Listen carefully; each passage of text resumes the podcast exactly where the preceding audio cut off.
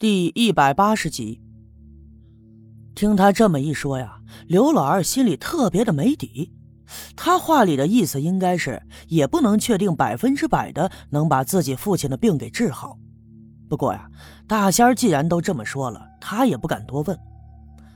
做完了这些，大仙儿也特别的疲惫，他慢慢的下了地，在温水里洗了把脸。这会儿再看炕上的六姑父，已经昏昏沉沉的睡着了。胸脯上来回的起伏，喉咙里发出了呼噜的声响，看上去啊睡得很香。不过他这脸色仍旧特别的差，这让刘老二的心里头始终就不落底儿。这会儿呢，丁桂兰也已经做好了饭菜，就忙活着在屋里摆上了桌子，准备留大仙吃饭。可是大仙却摆了摆手：“哎，这饭呢我不能吃，我得抓紧回去。”刘老二十分的惊讶，他拦住大仙就说：“哎呀，这天都黑成这个样子了，不如先在这儿住一晚吧，明儿个我再送您回去。”大仙摇了摇头：“不行不行，我得赶紧回去。不过呀，你不用担心，咱们的缘分还没完呢，日后还会相见的。”大仙儿的话说的十分的沉稳淡定，让人听了呀，的确觉得他真像一个世外高人。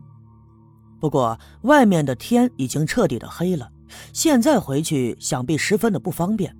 但是大仙儿竟然如此的坚持，那也没办法。于是刘老二就对他说了：“呃，要不这样吧，啊，您再等等，呃，我娘一会儿就回来了，然后啊，我套车送您回去。”大仙儿又摇了摇头：“不行不行，我现在就得走，我不能见你娘。你娘也是个仙儿，她的仙位比我大。”道行比我深，我不能再见她，不然呐会损我的修行的。他这么一说呀，刘老二就不知道该怎么应答才好了，就这样眼睁睁的看着大仙穿好了鞋，把他的小布包重新包好，挎在了胳膊上，迈步就往院子外面走。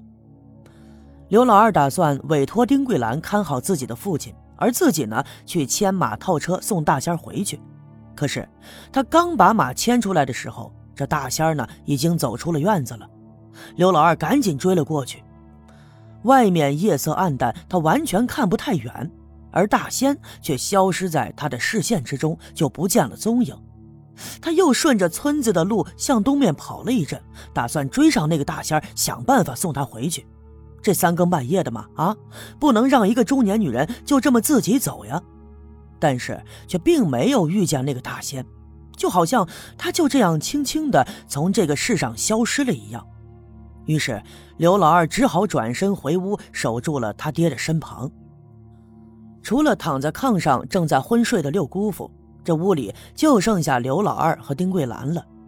饭菜就摆在桌子上，丁桂兰用碗把他们挨个的扣上，免得他们凉了，好等六姑回来一起吃饭。屋里特别的安静，他们俩都没有作声。刘老二转过脸看了看丁桂兰，丁桂兰呢，竟然把头给低下了。说到这儿呀，先按下他们俩，咱们先不说，我们再说六姑。虽然家里头六姑父伤得不轻，而且请来的大仙正在给他做法驱除身上的邪祟，那么按说呀，六姑呢应该是留在家里的。可是既然李华山来找，又听说呀是王革命患了黄狼子病。六姑压根儿就坐不住了，因为她心里明白，凡是被黄狼子迷住的人，必须要赶紧的想办法治好，不然的话，时间久了，这人呢也就被折腾完了。家里有那个大仙在做法，那么每个大仙呢都有自己的手段，六姑又帮不上忙。另外呢，还有自己的儿子刘老二，还有丁桂兰，他暂时呢不必太过的担心。于是他风风火火的就跟在了李华山的身后往前跑了一阵子，就来到了王革命的家。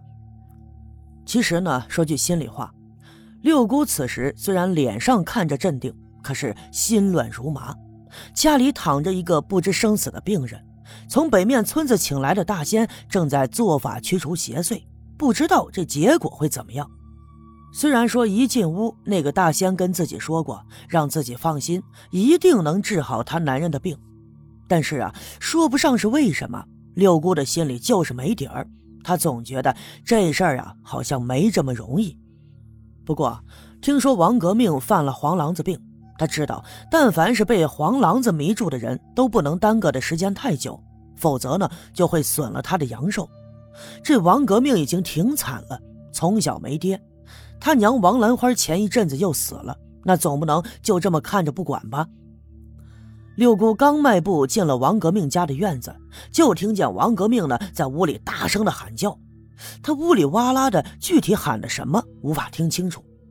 等六姑走进门的时候，就发现这王革命躺在炕上，有几个人正使劲的按住他的手脚，免得他胡乱的挥动手臂伤到自个儿。那么这几个人不是别人，正是李华山的三个儿子。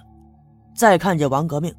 他脸色通红，红的还有些发紫，嘴角流着白沫，四肢虽然不能动弹，可是他这脑袋却来回的晃，一边晃一边还哇哇的叫，场面呀特别的恐怖。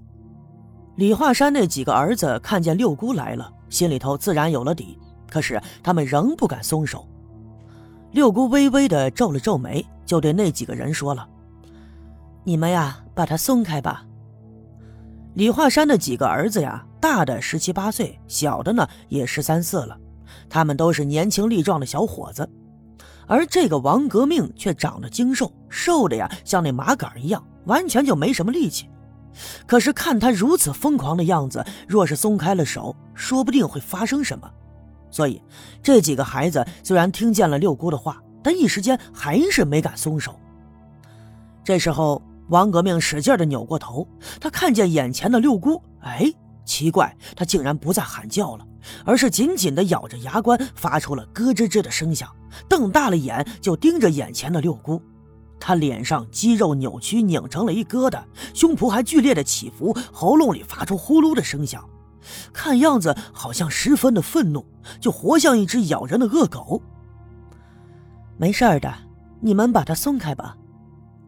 六姑又冲那几个孩子说道：“几个孩子对视了一眼，他们可以看得出来，被压在炕上的王革命对六姑肯定充满了敌意。